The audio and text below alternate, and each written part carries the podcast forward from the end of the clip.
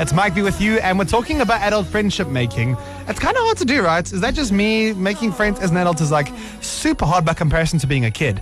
So we're chatting to Stephanie Moss, a life coach, about the process of it, and we want to know how to make it happen for ourselves. The first thing to do in the art of making friends is actually make friends with yourself. First of all, you're not desperate because you're fine by yourself. I think having that confidence in yourself that you don't need someone, that's where it starts. Having an equal, mutually beneficial, loving friendship starts with just being cool on your own.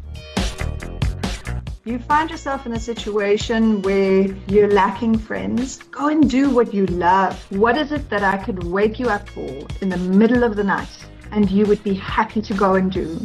Anything that makes you spark, go and do that.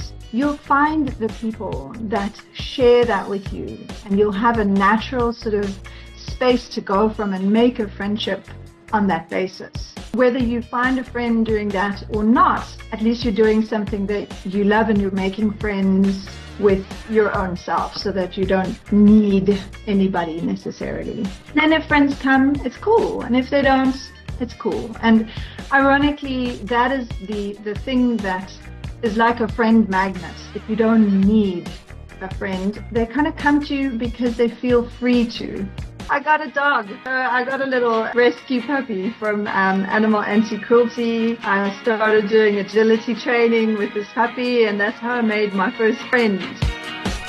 My practice is at the, the Assagay Health and Wellness Oasis in, in Assagay, which is by Hillcrest. And my website is nlpdurban.co.za.